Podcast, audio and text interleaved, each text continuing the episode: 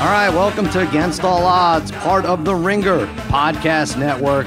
Sal here, Master Tate Frazier working the board. What's happening, Tate? Not too much, Sal. Happy to be here.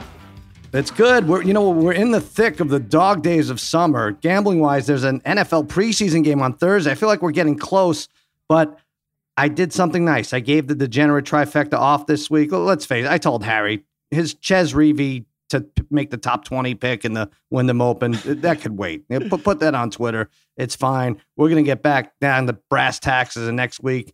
NFL, we'll get into all of that. We have so much to do. But in their place, my co hosts of Lock It In, most of them at least. First off, let me see if I can get this right. A former Las Vegas odds maker and co founder of Bet the Board podcast. Can I even say that?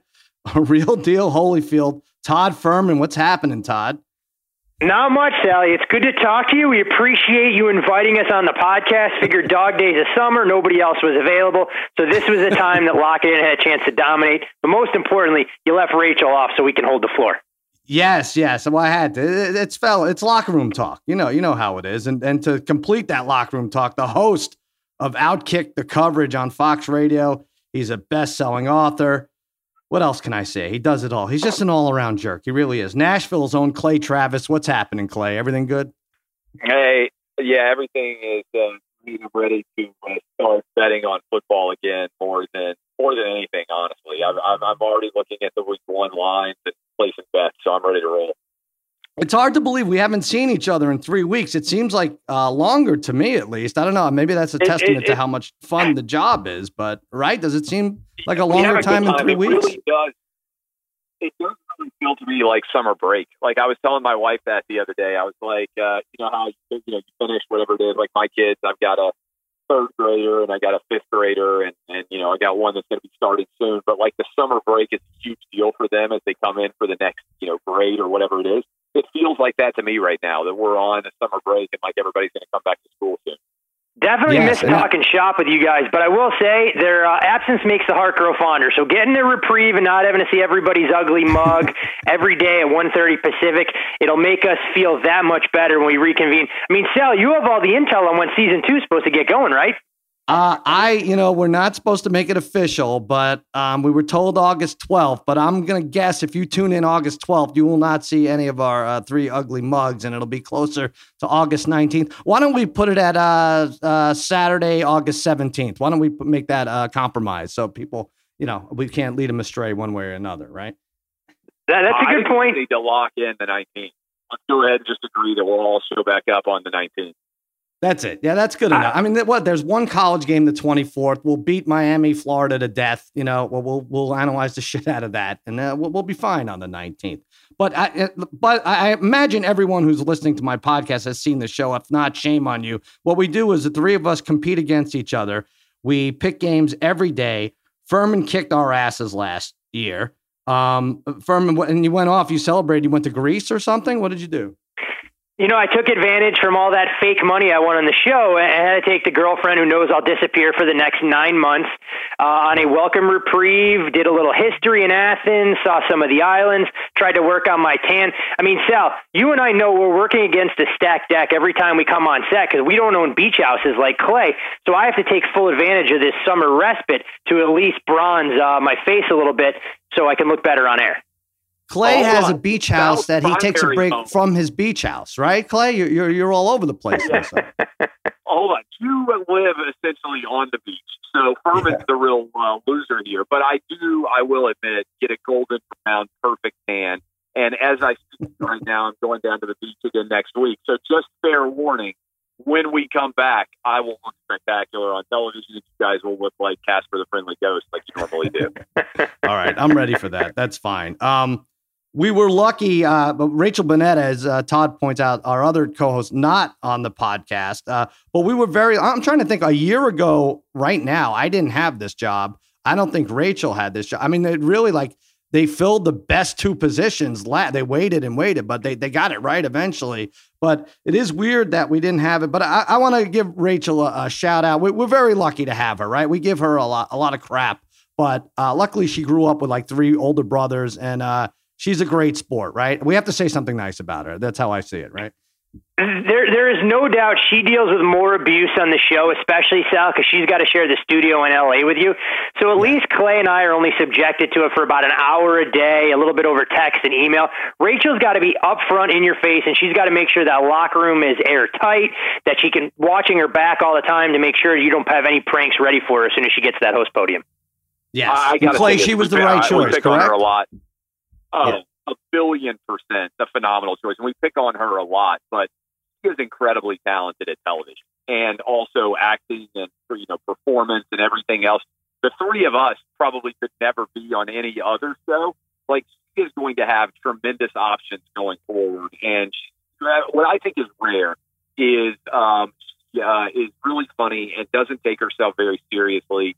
And uh, in this space where and people may not realize this, but I think the younger you are, the more likely it is to hit you when people are constantly commenting on your Instagram or your Twitter or everything else. Like, mm-hmm. um, you know, the three of us have kind of grown up in a different era almost, and uh, and she does. She's spectacularly talented, but she's going to leave us and be a lot more successful. Whereas you and me and Fuhrman will probably be doing this show till we're 50. yes. Or actually, you're already 55. So yeah, I'm, I'm way that. Yeah, 50, I saw 50 uh, 25 yeah. years ago. Yeah, no, but uh, honestly, I'm yeah, yeah. really glad they picked. I mean, her they originally were going to go with Felicity Huffman, and I think that would have been a disaster to be honest with you. But, uh, no, but she she really she learned the lesson. She learned the language from start. I mean, she's this. She was like posing with the fantasy magazines on the beach and everything, and she really learned everything she needed to. Now she's spoofing Tom Cruise movies. She really needs to get back to work, as uh, Clay pointed out on Twitter, more than anybody. But what I hear about us uh, more than anything is that we have team chemistry. Is that is that what you guys hear?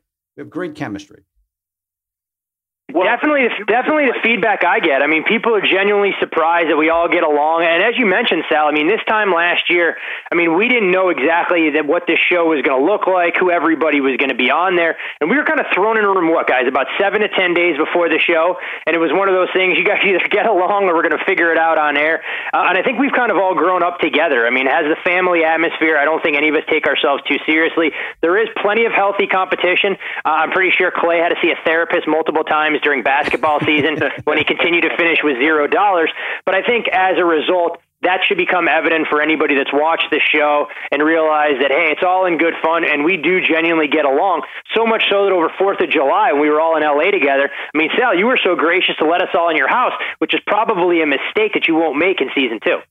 I don't know. Yes, I probably won't have that house in, in season two. But yeah. Clay, do you agree the the chemistry is there? Is that what you hear a lot? Yeah, and it's it's a hundred percent real. Um, you know, and, and Todd also kind of hit on it. We didn't know. I mean, I knew Fuhrman for a while because he funded my DM, you know, like a decade ago, and I gave him an autographed copy of my book. So I take credit for all his success in life, and that's actually 100 percent true. That's not just uh, satire or hyperbole. Um, and but I had I met Rachel I think once, um, and I had never met. I mean, you know, we, I think we talked about this the first time I walked into uh, to Charlie Dixon, who was putting the show together, uh, he and Whit Album were in there, and I think Therese was in there, uh, maybe, and they were all sitting around, and you were there too. And I didn't, I'd never met you. Like I didn't know, like you were kind of sitting at the table talking, and I didn't realize that it was you. I mean, I knew the name, but I'm not really a podcast guy, and and so I didn't know anything. And so I'm talking like you don't have YouTube in Nashville, said, like, nothing like that. No, you, you, yeah. you, you couldn't figure out the way. no clue and so, uh, but but I was sitting there and I was like, hey, uh, I told, um, you know, like I heard Cousin Sal's a really good guy, and Charlie's like, yeah, you know, like he's here, you know, right there at the table. um, and and the the other one I would point out is when you guys played the prank on me of the guy who appeared to have a heart attack at the Super Bowl. Um, yes. I was mic'd up and everybody could hear everything that I was saying. I didn't realize it. I didn't know I was being pranked. Uh, but at some point, they I, afterwards it was funny. They asked about like working with somebody asked about working with you guys, and I could have like I mean I'm being honest. You know, I was like, oh, they're awesome. It's fun to work with. But you guys were sitting there watching it. I could have been like, oh, they're awful. I can't stand any of them. Uh, you know, it, it's funny. But we, we have a lot of fun, and one of the things we have the most fun with, and I bet this is the first time this has ever happened on a sports television show for sure. There's been more drama behind the scenes on the staff that works on our show than on air, you know, with us. And so uh, I, I think that's a rarity and kind of just to uh, the chemistry and the fun. I think fun more than anything else that we've had going forward. I mean, I Yes, can't I- wait, Sal, until you publish the tell-all book about the behind the scenes of Lock It In season one. I mean, that's got New York Times bestseller written all over right from the top. Well, the, I mean, the behind the scenes is always better, and I said this at Kimmel too. It's it would be great you just to behind the, what goes on, and like why that's why I think Larry Sanders was so successful. But yes, there's a lot of uh, there's a lot of turnover. There's a lot of threatened turnover in the uh, in the ranks, and uh, yes, oh no, I'm, I'm writing it all down. Don't worry about it. We'll we'll come out with it. Uh, so, but you know, it's funny when they talk about great chemistry. I'm starting to think Clay and uh, Todd that that it's a backhanded compliment. I hear it so much that hey, you guys have great chemistry. Um, is, is that saying I don't give a crap what you're talking about, but you seem to get along? Is that I, I don't know. I, I might be taking that the wrong way. Maybe I'm just neurotic. I don't know. I mean, Sal, the reality of it is they only have to listen to the picks that you and I make. They can tune out for Clay, and then Rachel, they only want to tune in when she's getting syrup dumped on her head or anything else that you guys concoct in studio. I mean, the best is I think we should start season two the same way we ended season one with Clay getting another 38 pies or so hit in the face so we can start on that high note and carry that momentum all the way through football season. Clay Well, came in first of all, third place. He had, I think it was 38 pies. Uh, this this signifies that came in last place 38 weeks or something. He had 38 pies to the face. Clay, what are we doing? What are we? Are we changing our strategy at all? Have you thought about this at all? How we're going to topple the great Todd Fuhrman in uh in 2019, 2020? Yeah, you know, first of all, those pies got me like uh, from the from the you know like a grassy knoll style um, there with a couple of those shots. Like it was like the Zapruder film when I went back and watched this thing. Um, I, I kind of shifted my strategy halfway through, which I think was a bad move because I wasn't in that bad a shape uh, as you know, like the college football playoff ended. Now I went big on Alabama, and I thought Alabama would beat Clemson, and obviously I was totally wrong about that game. Um, Mhm. And then from that point forward, I kind of went uh, more aggressive in the betting than I had been for like the first three or four months. So I still don't really know what the strategy should be to maximize, you know, opportunity. Uh, but uh, obviously, I couldn't have been really any worse than I was in uh, in season one. I should go back to the drawing board in some form or fashion. Well, what about just in, like in general? You love to nail the SEC in football and. I mean, you're, it's right there in your face. Yeah. So why wouldn't you? But uh, specifically, I believe the the over unders. And for for a time there, you were taking uh, mostly unders, but then you, you shifted it around. Are you, are you studying those games? Are you even looking into that, or uh, are you going to have the same approach, kind of? Yeah, well, I feel good. Like the one that I know, I think the sport that I know kind of backwards and forwards is college football. And um and I and I think in college football the coaching matters so much because the player turnover happens so frequently uh, that it's not like the NFL where you can sit down and be like, okay, I've analyzed every quarterback like effectively. Uh, you know, I have a good sense for what might happen in this game. Uh, and and they're professionals. Like rhythm and, and momentum and everything else kind of factors in so much, and so does like the head coaching uh, dictate.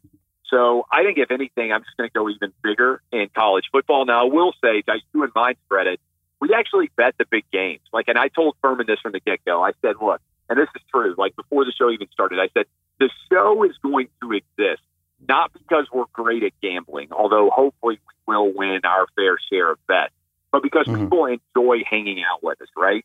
And so you and I, to our credit, Sal, actually bet Monday night football, Thursday night football, you know, the big games that people are watching.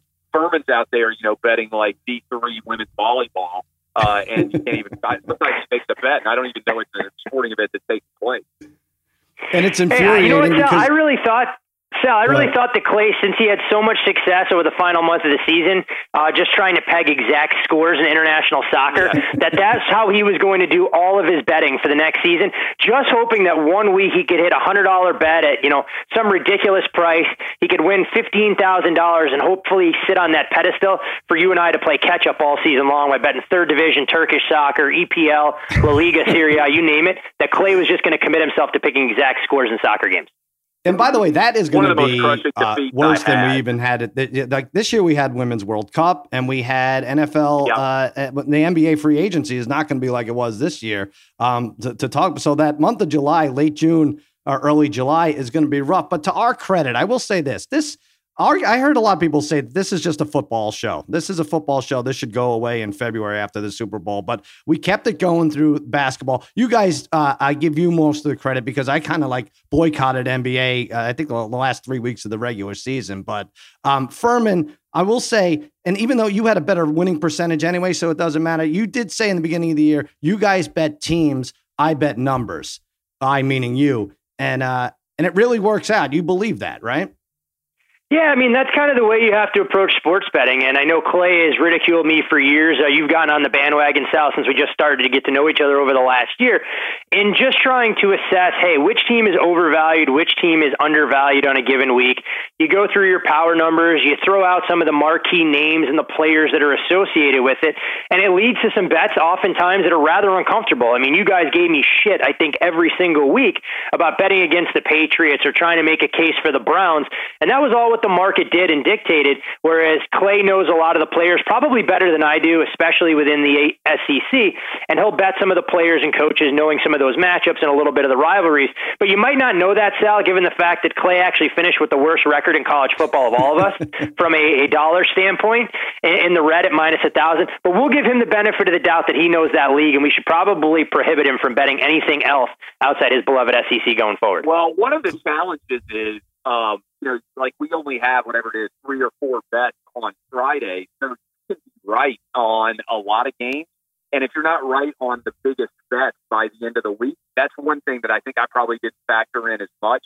Um, if you're not right by the big bets at the end of the week, it doesn't really matter if you were right earlier in the week, right? Because there's such a slant uh, disposition towards the back end of the of the bet pick, and so uh, that's probably something I need to do a better job of kind of managing the bankroll uh, so to speak, on our show in the uh, in season two. Well, it's hard because we, we, there's a balance between entertaining the public and giving them something that, uh, like you said, Clay, is going on actually that day, the Monday game, the Thursday game. But then, like you yeah, said, yeah, you have exactly. four bets on Friday. Uh, like shit, I, I, would, I love the slate. There's 200 college games here and baseball and everything else. I would love to have had 10 bets here. Whereas Fuhrman's like, hey, screw it. I don't care. I like the board when I like the board. So I'm going to bet whenever I want. I don't care uh, who's watching on Tuesday and needs a pick.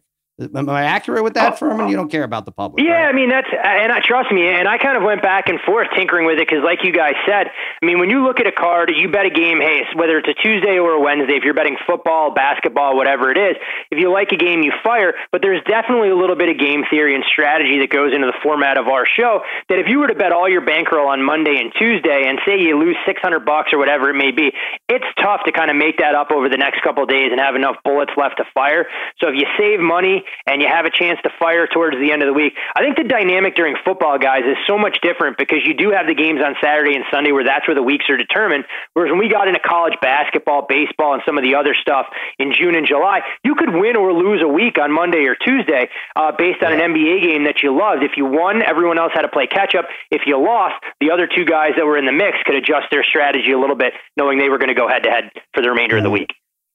Yeah, and unfortunately for me, I don't think I'm going to switch up my strategy. Clay, you see, you, I, I have a feeling you have a little of this in you too. You know, I see Patriots over Titans minus seven, and I'm like, all right, I can get that on a money line parlay if I can find something else to put it with that even. You know, teams, and I understand you should be looking for live underdogs. That's where the value is and everything. But I look at that, I'm like, the Patriots are going to beat the Titans. Sorry to use your Titans there, Clay, but, uh, but yeah, no, that's I, how I, I look at these dumb lines. They jump out at me at how can I get that at even and not lay points since teams play well, to win. And yeah, I think I'm like you guys a little bit. I love when the lines come out every week in the NFL and college. I know you predict them, Sal, and I know Todd. Mm-hmm. You model them and you have your own computer algorithms that are projecting them all the time, whatever you're doing, uh, like your robot that you are.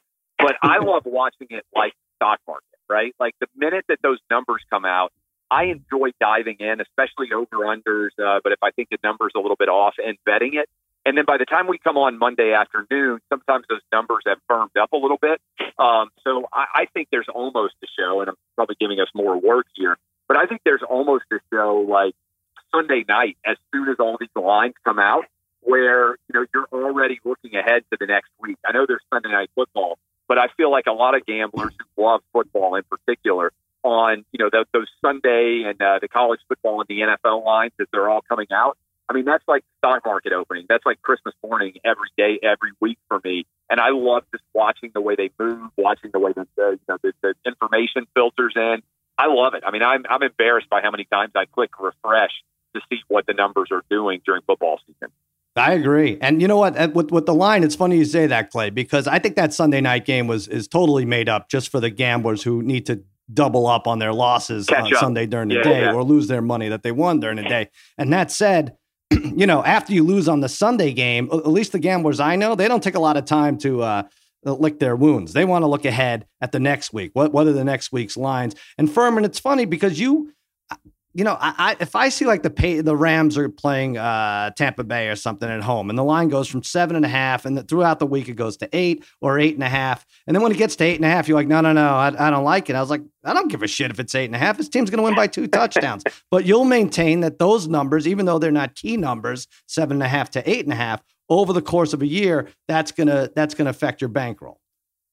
Yeah, there's no doubt. I mean, obviously in football, there's some numbers that are much more common, and with the change in the two point conversion and the extra point, I mean, we don't see three uh, coming up as often as it did in the past. A lot more emphasis on one and two. Uh, but that's the one thing, Sal. I mean, I talk to my buddies all the time who they go, "Hey, who do you like in a game?" I go, "Well, you know, I bet Team A, and I laid uh, three. Oh, I'm going to lay three and a half." If you consistently do that over the course of the full season, it's not going to work in your favor, and that's how the numbers kind of dictate it. So whether it's a three, whether it's a four, whether it's a six uh, you can ask Clay about how he's taken non-key numbers and over/unders and end up having eat crow because he loves to celebrate victories early on Twitter before tickets actually cash. So much of what you do, especially uh, in football or even basketball, uh, it's all about the number, and that's going to uh, make the difference between a winning season and a losing season. Uh, but I know a lot of folks out there, hey, they want to bet the Sunday night or Monday night game. They're not going to be nearly as price sensitive. Where I have no problem going, shit, I haven't bet a primetime game in three weeks. No reason to change that now. Yeah, Clay, I don't even think I need to ask you this question, but what was your worst beat of? Uh, I, I, know the answer. The worst beat of uh, 2019 for you.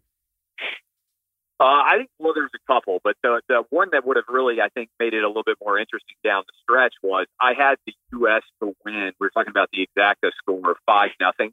Um, yeah. in the uh, in in that one, and so they scored with like ten seconds left to go. Uh, I think it was six nothing in their game against was it Trinidad and Tobago, the worst beat mm-hmm. by far in real life was the you know nearly sixty thousand dollars that you and I lost on the uh, the blown pass interference call in the uh, in the Saints game, which uh, we evidently have got Roger Goodell going under oath about here soon. But I'd like to be you're an attorney too. I'd like to be part of that defense team, uh, able to uh, to grill him on uh, on whether or not they'll make a, a contribution to our kids' scholarship fund. By the way, I love that. You're right. Look, I, I don't care. It's going to go nowhere. I understand. But anytime he has to testify, anytime that guy has to wear a nice suit and feel uncomfortable, I'm, I'm good with that. And of course, they changed the rule so that uh, allegedly this year, if that had happened, um, we, we would have some recourse that would be be able to look and at you it. know what's going to happen now, right? We're going to lose a bet this year because of the rule change. Like that's a hundred oh, yeah. percent guaranteed. Like that's what's going to happen. I have zero doubt they're going to go back. We're going to be like, oh, we're in great shape, and it's going to flip back, and we'll lose the bet now because they changed the rule. Let me reset that real quick. So we, we like this. There's a there's a, service called PropSwap, and they buy um, prop tickets that anyone's made in any of the legal uh, casinos in uh, in uh, the United States, and you could buy them. So if people, if someone has twenty to one on the um, the Saints and they want to sell it uh, midway through the playoffs, they look for buyers. And Clay and I saw that, and we saw some nice value in that. And Fuhrman was, we thought, was in on this too. Uh, he agreed the numbers matched up. We we kind of like the Saints, and he backed out at the last minute, should, which should have been our which should have been our uh, our key right there. We should have seen that there was a mistake. Yeah. And Fuhrman, Fuhrman, admit right now that you were rooting against us. I was not rooting against you. If I had money on the other side, then I would have been rooting against you. And Sal, honestly, that's the toughest part of the show sometimes because I know we all bet the games. And so while I want to root against you guys for show bets, I don't want anybody that I talk to to ever really lose a bet unless I'm on the other side.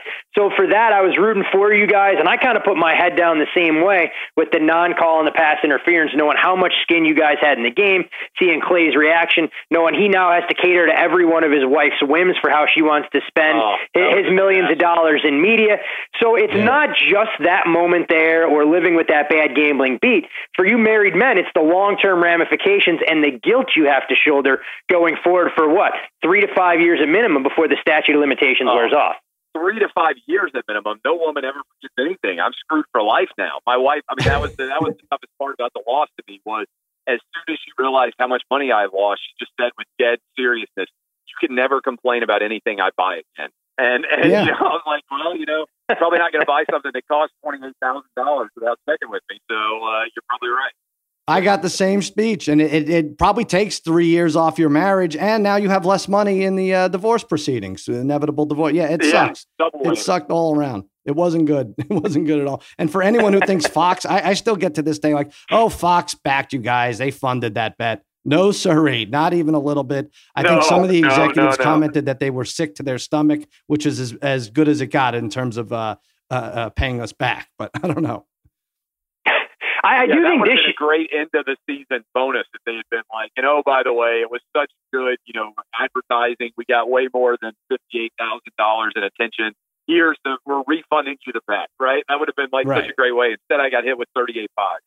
Yeah, Yes, I, I do exactly. think this year, though, I mean, knowing uh, what we do about kind of the format, how the season will play out, we have to come up with a, uh unique side bet that we can work on, whether it's the losers donating money to charity or however we want to try and see it. Yes, we bet all the games, but there's got to be something from a real world equivalent that'll correlate to our bankrolls that we could come up with, maybe get the network to get on board with uh, a lot of our loyal viewers and have some real fun with it as far as an additional standing board uh, and extra money that goes out to a good charitable cause.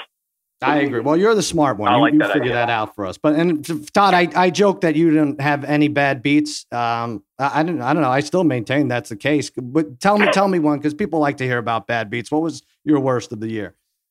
Oh, I mean, mine wasn't show related. There were a couple, I mean, half points here or there, but nothing uh, that really stung too too bad on the show. Mine, hands down, uh, happened towards the tail end of the season. It was in NASCAR in a race that probably about eight people watch, much like my Division Three women's netball that Clay makes fun of all the time. Um, Ross Chastain, 30 to 1 to win the truck race. I believe it was Gateway, although I can't remember exactly the track there, Iowa. He goes off at around 8 to 1. Odds makers kind of blew the price there, had one of the best trucks. Leaves that thing more or less box to wire. Wins stage one, wins stage two, wins the entire race.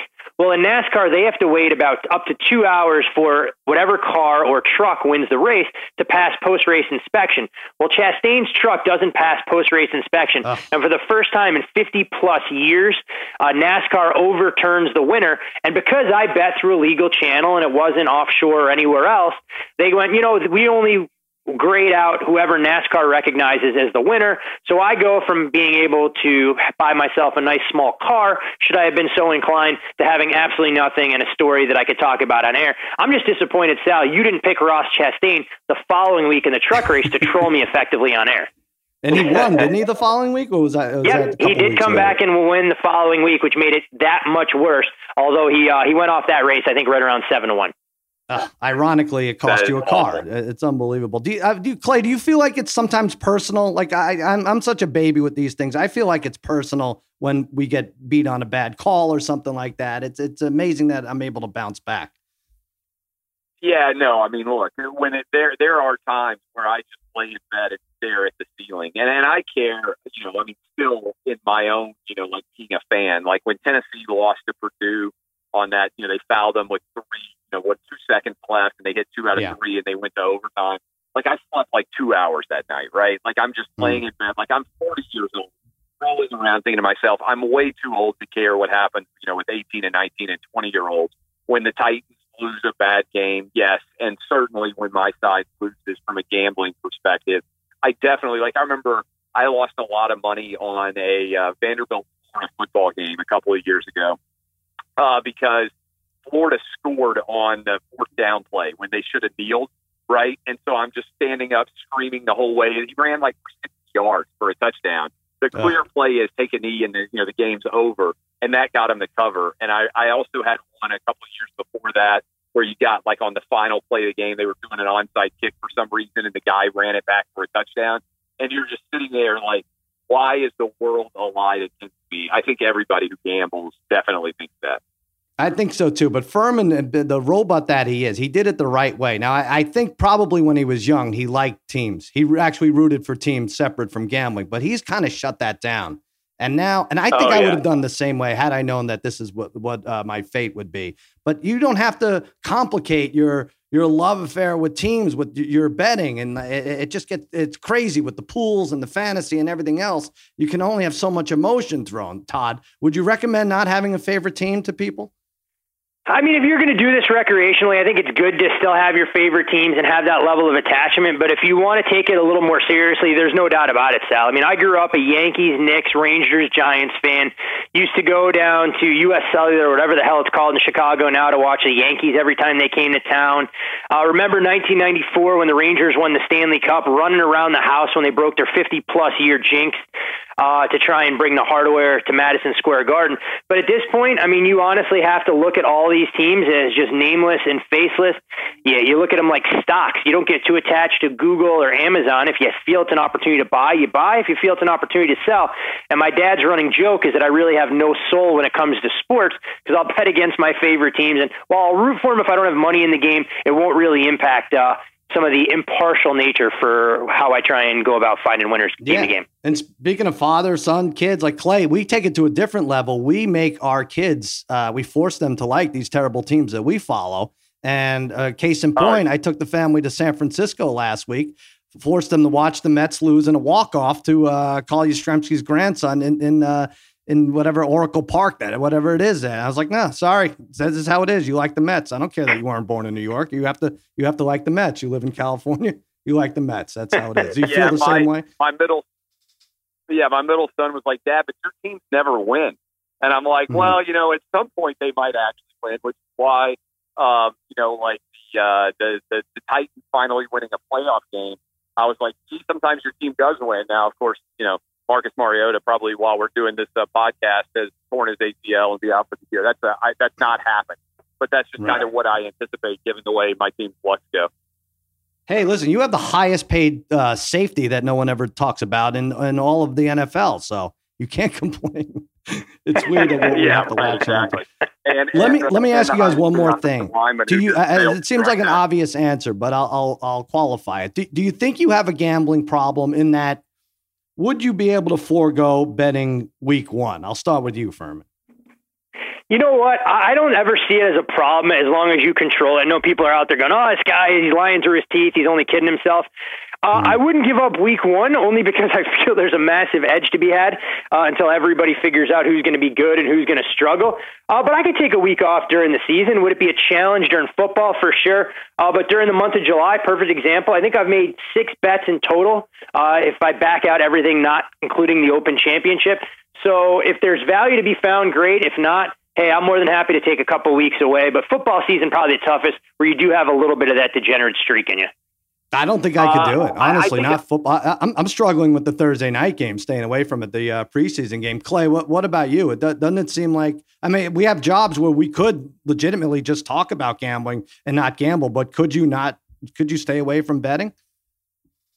Week one, I think it would be almost impossible because there's just so much excitement. You know, it told me that I had to take a random, you know, like November weekend off because something was going on, I I could manage that. I hate taking on any football weekend at all, uh, but I think I could manage it. But week one, I don't know that I could. Like I I I could like I I, I got asked this the other day. Like how much would you have to get paid to not ever watch another football game on television? And I'm like, oh, man, I, I don't even know what the number is. You know, from a sheer enjoyment in my life, especially now with my age, like I don't have that money. You know, just awesome experiences. It's not like I'm 24 years old out at the bar chasing girls all the time or something. Like football is kind of my favorite thing now. Of course. Now, I, someone once asked me music or sports. I was like, "Yeah, I'd give up music," and I, I, got a lot of shit for that. I was like, "Oh, I, I couldn't even." I mean, oh, I guess no, the, no the, music helps the highlights, but that I watch. But um, yeah, music in a second, I would give it up. What do you think, Fuhrman? Though I, feel like sports gambling is getting a big boost, and obviously, a lot of people are talking about. But don't you feel that it's not going to be put over the top until California, New York, Illinois, Florida go legit on it. Don't you think that'll be a big that'll be a bigger boom that we haven't even seen yet? Yeah, I mean it's the kind of thing, and to use a political example, it's like the electoral college. Like who? No one gives a shit when they're watching the elections how Vermont and Maine and Rhode Island are going to impact the race. You wait for the big states to come on board. So until New York has full mobile, until Illinois decides to go full mobile, you mentioned California, Texas, a lot of those population centers and everything else. Sports gambling is good, and it's definitely headed in the right direction. But the numbers we're seeing in Nevada, New Jersey, and some of these other states are going to get absolutely dwarfed. And I think that's honestly when we're going to hit critical mass. And this runaway freight train that's just getting started right now ends up going full speed. And I don't think anything is going to stand in its path. And we can only hope for, obviously, for our sake, that means a lot more eyeballs on our show uh, every single day, Monday through Friday. Absolutely. Yeah. The other thing I would add on that is I'm in Tennessee. If we have online only, which is probably going to be officially able to bet after the first of the year when they get everything ironed out. But mm-hmm. I think there's a number of people that want to gamble legally and maybe haven't done it already, right? And so a lot of people say, oh, well, now how's it going to change that suddenly it's legal in Texas or California or New York or whatever it is? Would you, wouldn't those people already have their own guy or be using an offshore or whatever else? I think there's a huge percentage of people that until something is officially legal, they won't do it. Like I just came from Colorado. There's a huge number of people who will like eat an edible in Colorado because it's illegal that would have never ever thought about trying to you know try any kind of cannabis related product until it was officially legal. And I think that's going to be true for sports gambling too. That would be great. And but by the way, Clay is cleaning up because he's uh, part owner of a bar now. Will you be watching some games at that bar? You you can plug it right now. What, what, what's it called? Yeah, people are in Nashville, downtown sporting club. We bought a bar. It's going to be awesome. I'm excited about it for football season. We're going to do some events around college football and the NFL. I mean, you can go to a Titans game and walk from our bar, you know, right to the NFL uh, stadium. So I think we'll do a lot of fun things around uh, college football and the NFL. I can't wait. Hey, Sal, yeah, serious question though about Clay's bar. If Clay goes to the bar, doesn't actually know people that are at the bar, does that count as him watching football with friends? I, I, posed that question uh, early in the season. When was the last time you watched football with friends? And Clay, he scratched his head. I, I still don't think I've gotten an, uh, received an answer well, if I'm at home, I'm watching with my kids because, uh, but right. I, I get to go to games with friends, so uh, so th- that's pretty fun. But all my friends have young kids, and the last thing yeah. we want to do is bring more young kids with other young kids. So I need my uh, I watch most games at my house uh, with my phone by my side, uh, like uh, like a degenerate that I am, being able to get halftime lines and whatnot. I mean, That's Sal, right. you're probably the only guy of the three of us that you know when it comes to you know NFL games on Sunday, you watch with a group of buddies. I mean, I watch all the games in my office here, and I kind of eliminate all the distractions and everything else. So you probably watch more games with friends than Clay and I do combined over the course of a full season. I have it good because I have it both ways because I get to ki- bring my kids to Carolla's warehouse where he where he keeps yeah, uh, his, his classic Paul Newman cars, but it's also a gigantic space where everyone could uh, sprawl out and play on their iPads for uh, six hours. So I get to watch with the fellas yeah, and pretend to have an eye on the on the children too. But you'll you'll get this, Fuhrman. A couple oh, more trips to Greece, you will knock up the uh, the girlfriend, and you'll you'll see you'll see this all this all matters. don't don't try and plant that seed in the universe. I don't need that kind of negative karma, Sal. All right. Well, I know you have to go off to get your uh, teeth shaved or something, but uh, plug plug uh, plug your podcast, Todd. It's popular. It's fun. Uh, it's hey, I appreciate you getting yeah. us on. Uh, Bet the Board podcast. I mean, it doesn't compare to what you guys are doing here uh, when it comes to breaking, but we break down a little more of the X's and O's. Folks can check that out. We'll actually start doing our college football previews uh, actually as soon as next week. So have those ready to go. And it is the perfect compliment, Sal, to listening to your podcast every single week during football season. There you go. Thanks. And Clay, you have a podcast in addition to the radio show. You don't stop working at all. Yeah, they can check me out at outkick.com or find me on Twitter at Clay Travis. I do an early morning radio show, uh, Outkick the coverage on Fox Sports Radio nationwide. And then obviously, I can't wait to get rolling with the show this fall. Yes, it's going to be a lot of fun. fun. We return either September 12th or September 19th, and I think I think that's a good uh, plan, Clay. We'll just show up the 19th and uh, let them deal with it. Yeah, August the 19th, but yeah, we'll be good to go. There you go. All right, fellas, thanks for coming on. I appreciate it. Hey, thanks for having right, us. All right, that'll do it for another episode of Against All Odds. Hit us up on email, cousin Sal, against all odds at gmail.com. Watch Jimmy Kimmel Live every weeknight, 1135 on ABC. Lock it in, returns August 19th, 4.30 to 5.30 p.m. on FS1. For Todd Fuhrman, Clay Travis, and Master Tate Frazier, I'm Sal saying so long and happy handicapping. Now